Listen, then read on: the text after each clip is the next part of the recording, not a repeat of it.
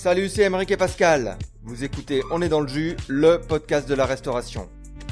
Et aujourd'hui, on va parler de la destination gastronomique la plus haute du moment, Montréal. On est en ce moment au Québec pour le Festival Montréal en Lumière. Des chefs du monde entier sont invités dans les meilleures cuisines de la ville. Aujourd'hui, c'est tout Montréal qui est dans le jus. Et aujourd'hui, nous retournons à l'I T H Q, où nous sommes avec la chef exécutive, notre amie Karine Beauchamp. Bonjour Karine. Bonjour. Et pendant le Festival Montréal en Lumière, Karine reçoit un invité aux racines autochtones, le chef Maxime Lizotte. Bonjour allô, Maxime. Allô, allô. Allô, bonjour. Salut, salut. Est-ce que, alors, on est le lendemain du premier service, est-ce que vous pouvez nous dire comment s'est passé le service hier? Ça, c'était, c'était vraiment un beau début euh, d'événement, un beau lancement, les gens étaient contents. Après, euh, si on veut euh, parler des coulisses, euh, de la, euh, des coulisses euh, du service. On est là pour ça. Ah, ouais, ouais. C'est ça, c'est le qui est vraiment dans les crunchy. Coulisses, c'est sûr qu'on avait eu beaucoup d'allergies, là. Puis c'est, en fait, c'est souvent ça en restauration, c'est la gestion des fois de dernière minute. On avait la super Karine qui a vraiment tout géré ça. J'ai essayé, ouais. Ben, ça, après, ça, super, ça s'est super bien passé. Ouais. Mais oui, effectivement, il y a des journées où euh, tout le monde est allergique. Il y a des allergies qui pop. Et puis, on fait comme, ah, OK. Ah, c'est quand même étonnant que quand il y a un menu fixe comme ça, euh, oui. les gens arrivent après, à... Après, ouais, vraiment. Après, mais... on fait l'exercice. On a fait l'exercice d'avoir un, un plat et quelque chose de très ressemblant, mais en version végane. Donc, si on travaille le maïs avec le phoque et le poireau, on a travaillé euh, le maïs et le poireau, mais là, avec du seitan maison, par exemple. Euh, on avait un plat de sébasse où on, son, son, son opposé les personnes était qui avaient des tofu. Allergies, ouais, ou la... Pe... On enfin, était prêts pour les véganes, mais pas pour tout le reste. Mais oui, après, parce que souvent, on, on ouais. s'adapte en fonction, mais après, c'est ça, il y, y a des impondérables. Après aussi, euh, le défi, c'est qu'on avait une cohorte d'étudiants euh, avec nous en cuisine, parce que c'est leur premier service. Euh, c'est un service style banquet, un menu qu'ils connaissent pas, ben, qu'ils ont fait en, en mise en place euh, mardi, mercredi. Fait que ça a été vraiment, euh, ils ont super bien fait ça, les jeunes, là, vraiment, tout le monde en, autant en service qu'en cuisine, ça a été vraiment un beau travail. Après, c'est moi qui en ai bavé un peu plus pour, euh, genre, pour coordonner le, le tout, là, avec les allergies, mais au final, ça a super bien sorti, tout le monde était super content. C'est un super euh, de beau lancement là, pour le festival. Moi, je trouve que le, l'initiative d'inviter Maxime Euh, pendant le Festival Montréal en Lumière, c'est vraiment une super initiative parce qu'il y a, y a un paradoxe au Québec.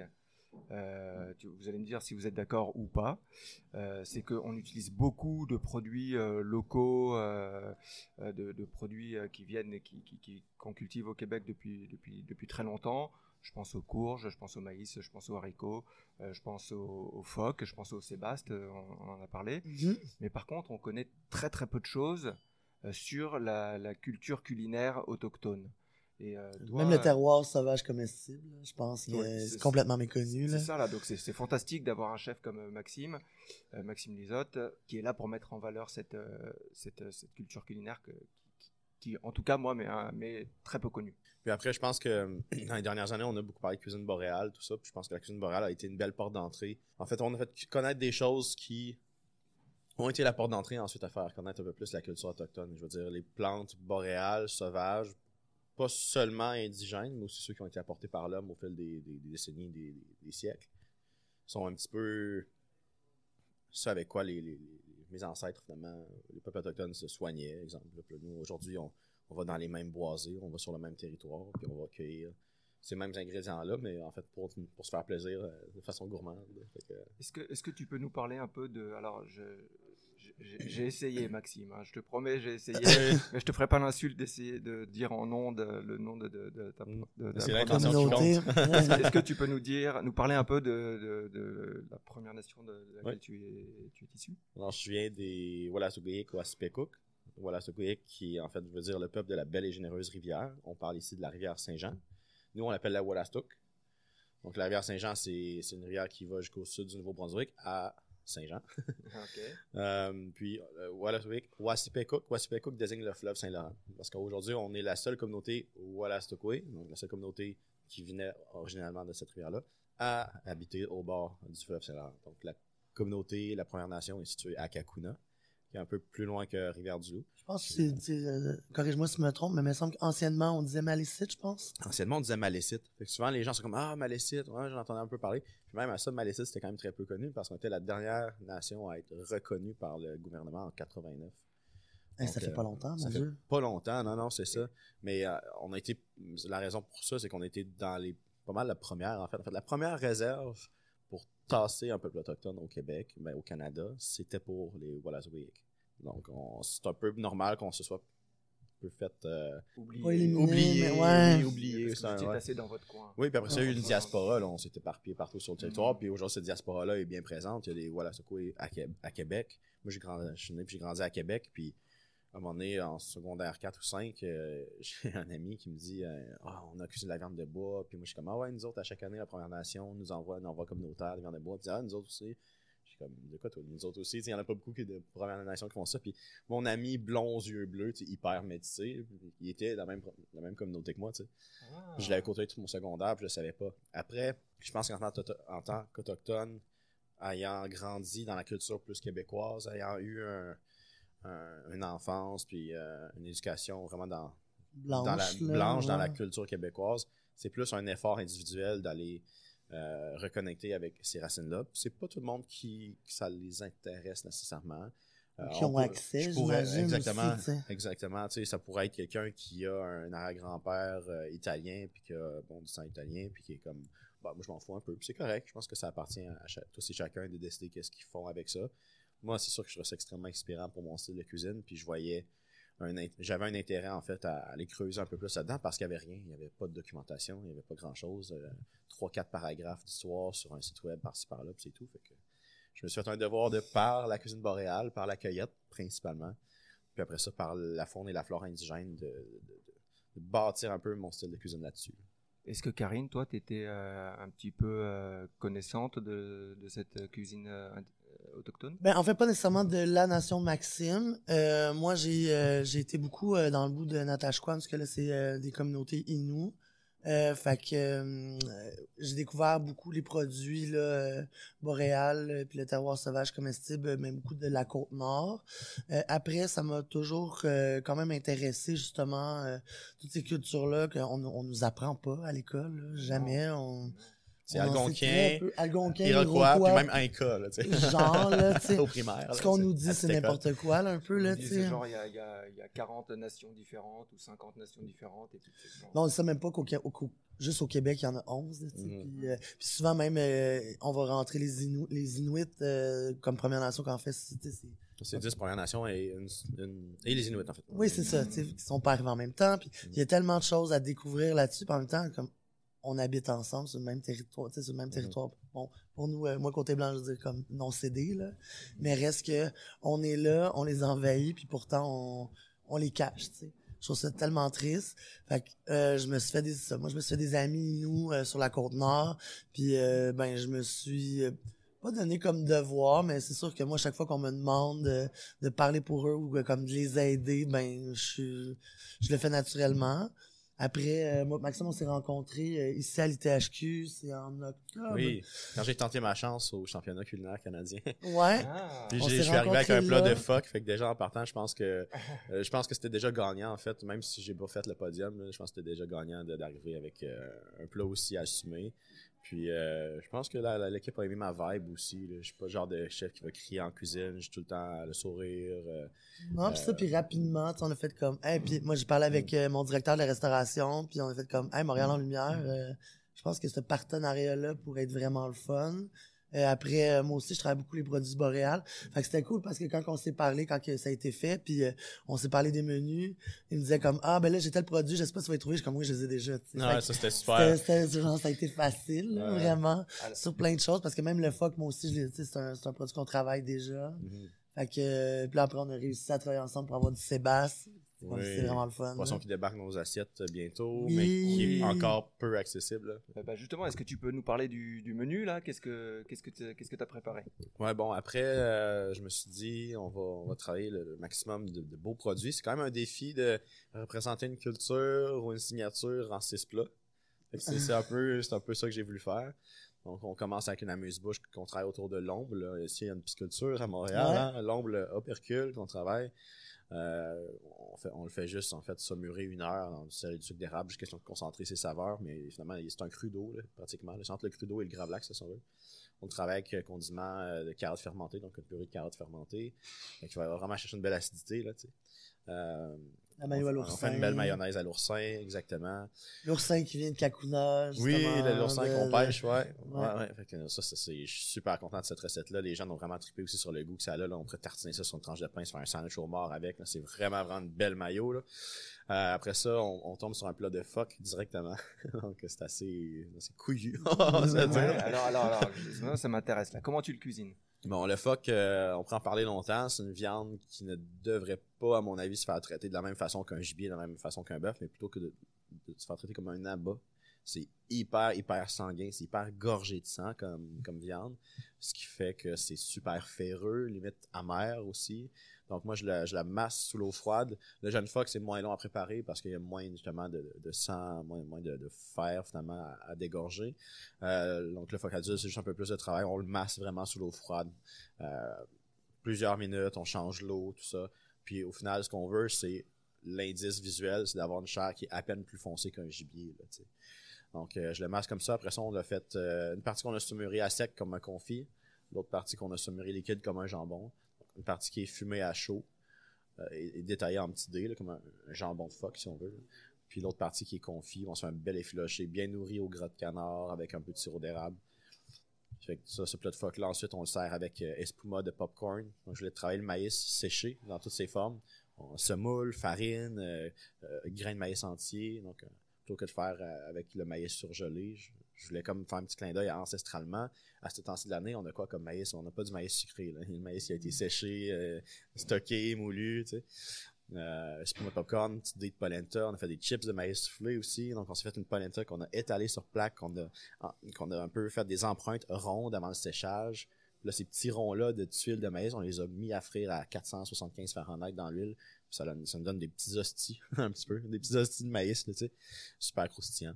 C'est un plat que je suis assez fier. Euh, on travaille vraiment autour du poireau, maïs, phoque, érable. Je pense que ça tourne pas mal autour ouais. de ça. Ensuite, une petite poudre de cendre d'allium avec ça, pour apporter un petit côté corsé. Après c'est ça, c'est quoi? Sébasse. Sébasse, exact. Sébasse qu'on a travaillé avec topinambour, algues, des belles lentilles beluga. Euh, la, la signature de ce plat-là est très, très française. Là. On, c'est, c'est quand même inspiré d'un cassoulet mais avec nos belles lentilles beluga. Euh, j'aime beaucoup le chorizo avec le poisson. Donc, euh, petit, des petites brunoises de chorizo, brunoises de topinambour au travers, ce micro-cassoulet-là de lentilles.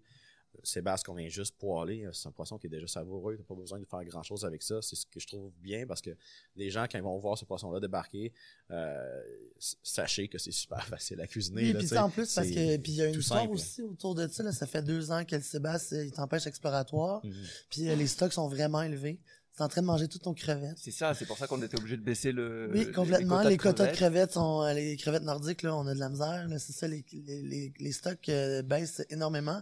Fait que, euh, faut manger du sébasse. Faut manger du phoque. Faut ouais. manger du sébasse parce que c'est. C'est d'autres prédateurs c'est dans nos, nos prédateurs, puis eux, ils ont pas de prédateurs. C'est fait qu'ils sont en train de manger tous les stocks euh, dans, dans le fleuve. Fait que faut, il faut les faire connaître ces produits-là. Puis, euh, fait, ça revient à ça, comme le, le filet, il est simplement grillé parce que, on, comme, goûtez-y, vous voyez comment c'est exact. Délicieux. De l'huile, ouais. du beurre, une pincée de sel. Ouais. C'est l'accompagnement qui vient juste comme le, le mettre en valeur. Là. Ouais. Hum. Ensuite de ça, le plat principal du canard. Ah oui, canard. Là, le, ouais. le clin d'œil au gibier. Exact. Puis là, on s'est tellement amusé avec ce plat-là, je me suis dit, on va avec la betterave parce que, tu sais, gibier, betterave, canard, betterave, c'est toujours super bon. Euh, j'ai travaillé la baie, la baie indigène qu'on appelle en anglais Saskatoon Berries, qui est la baie d'amélanchier. Et c'est la, le premier fruit à, à sortir de la fleur, de l'arbre, au printemps. Euh, ça arrive à peu près, généralement à peu près en même temps que les têtes de violon, pour donner une petite idée là, du temps. Puis c'est un fruit qui goûte un petit peu la poire, l'amande. C'est un peu sec comme fruit. Nous, on, on l'a juste comme déshydraté, puis on l'a réhydraté avec un peu de jus de canneberge pur, un petit peu d'eau. Juste pour comme concentrer sa saveur d'abord, briser les, les molécules un petit peu, puis rendre la saveur encore plus éclatée. C'est fait l'équivalent d'une petite pâte de figue. Là. mais avec la mélanchée, tu sais, au niveau de la texture. Donc, on s'est fait une belle petite purée euh, de betterave noire. Fait que même principe que, que l'ail noir. Ouais. Euh, on était un peu pris dans le temps, fait qu'on les a coupés en, en quasiment grosseur gousse d'ail. Ça a super marché, oui. Ça a super bien marché parce que ouais. Ouais, on est parti il y a un, un mois, un trois mois, semaines, un, un mois, mois, ouais. mois à peu près. Il y a un mois, on est parti, on sait parce que ça fait longtemps là, qu'on on était on en, en, en communication. Euh, j'imagine. Ouais. Fait qu'on des longues parti, fermentations. On, on, est parti, on avait trois longues fermentations. Enfin, on a fait une choucroute de betterave. Euh, chou betterave qui allait avec ce plat-là, justement. Mmh. Euh, on avait la carotte fermentée qu'avec euh, le, la mousse-bouche. Mmh. Puis on avait le, la purée de betterave noire qui est finalement montée avec un beurre noisette, un peu d'érable. Mon Dieu, ça goûte le chocolat. Ah ouais, c'est c'est délicieux avec le canard, c'est, c'est fou. Hein? C'est tout, c'est tout ouais. un, un nouvel univers qui s'ouvre. Hein. C'est, on n'a pas, pas du tout l'habitude d'entendre ce genre de, de, de plat. Ouais, en plus, on sent l'intérêt. Karine, vraiment, euh, mm. il y a un travail de communication qui est assez impressionnant parce qu'il y a toute une découverte à faire et vous voulez vraiment, on, on sent vraiment que vous voulez faire découvrir. Ben oui, complètement. Mon Dieu, c'est tellement riche. Euh, puis même dans les techniques, quand euh, au début, il me parlait, quand il est arrivé avec euh, l'idée du phoque, euh, j'étais comme, oui, moi, je suis tout le temps euh, je suis tout le temps partante. Après, au début, il voulait mettre en plat. J'étais comme, ah, les, les gens, le public est pas rendu là. On va, on va le faire en entrée, puis euh, on va y aller graduellement. Puis euh, j'étais super curieuse aussi quand ils me disaient, on va faire style jambon. J'étais, ah ouais, hein? Parce que, tu sais, souvent, le phoque, on le travaille. Moi, je trouve la meilleure manière, en tout cas, que je l'avais mangé, c'était en tataki. Parce que, comme Maxime le disait, c'est vraiment ferreux, c'est intense. Fait que c'est pas tout le monde qui va aimer ça. En tataki, on dirait qu'on perd complètement ce goût ferreux-là. Fait que là, j'avais hâte de voir ces techniques. Euh, tu sais, les techniques de fermentation, de conservation, je pense que ça aussi, c'est, c'est beaucoup travaillé par les Autochtones, tu sais, comme ben, faire fait, sécher les choses. Oui, c'est euh... le, le, le séchage, effectivement. Le séchage, le fumage. Il euh, n'y a pas de, de traces connues de, de techniques de fermentation par les Autochtones. Euh, parce que je pense que... Bon, le gros des récoltes se fait à août, septembre, c'est les courges, le maïs, tout ça. Puis l'hiver arrive quand même assez vite après. Moi, par contre, je me, je me prive dans ce qui est la provenance des ingrédients. Donc, j'essaie de rester très local, comme on faisait autrefois, cuisiner ce qui nous entoure, cueillir ce qui nous entoure, tout ça.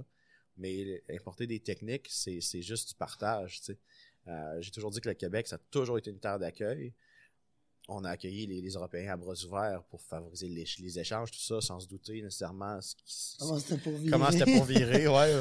Mais l'idée de base, c'est le partage, c'est le contact avec l'autre. Fait que c'est cette mixité-là de techniques dans ma cuisine. Moi, c'est ce qui me fait le plus triper. Hier, on est allé manger chez Octo, euh, ouais. nouveau resto euh, ouais, fusion asiatique montréalais. Puis, tu sais, justement, toutes ces techniques-là asiatiques, mais comme là, il y avait des dumplings à l'agneau, c'est, c'est super génial. Là, pourquoi pas? En fait, on peut, on peut très bien faire un dumpling à l'agneau avec des ingrédients locaux. C'est génial. C'est, c'est cette mixité-là de techniques aussi, qui est incroyable. Tu sais, aussi à l'école, on nous apprend souvent là, les techniques. On, on a une, en tout cas, moi, personnellement, j'ai une éducation de cuisine française. Dans la majorité des écoles de cuisine, c'est ce qu'on nous apprend. Mais après, tu sais, c'est... pas la vérité absolue, là, la cuisine française. Fait que c'est le fun, justement, de sortir... Oui, c'est ça. Ah c'est bon? Le fun de sortir de ça. Mais c'est le fun de sortir de ça, puis justement, de, de faire comme une fusion de toutes ces...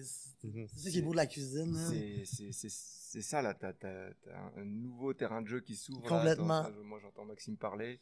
Euh, j'ai plein d'idées. Pourquoi pas un dumpling de phoque? Ah oui, oh exact. Dieu, hey, ah. va, mais tu vois, sais-tu quoi? Algue, Est-ce que tu sais quoi? J'ai euh, du phoque fumé euh, chez moi.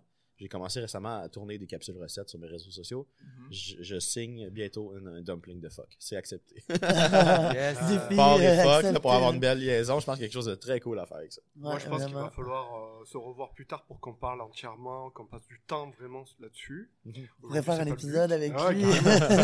On va prendre rendez-vous. Moi, je suis un grand fanatique de dessert.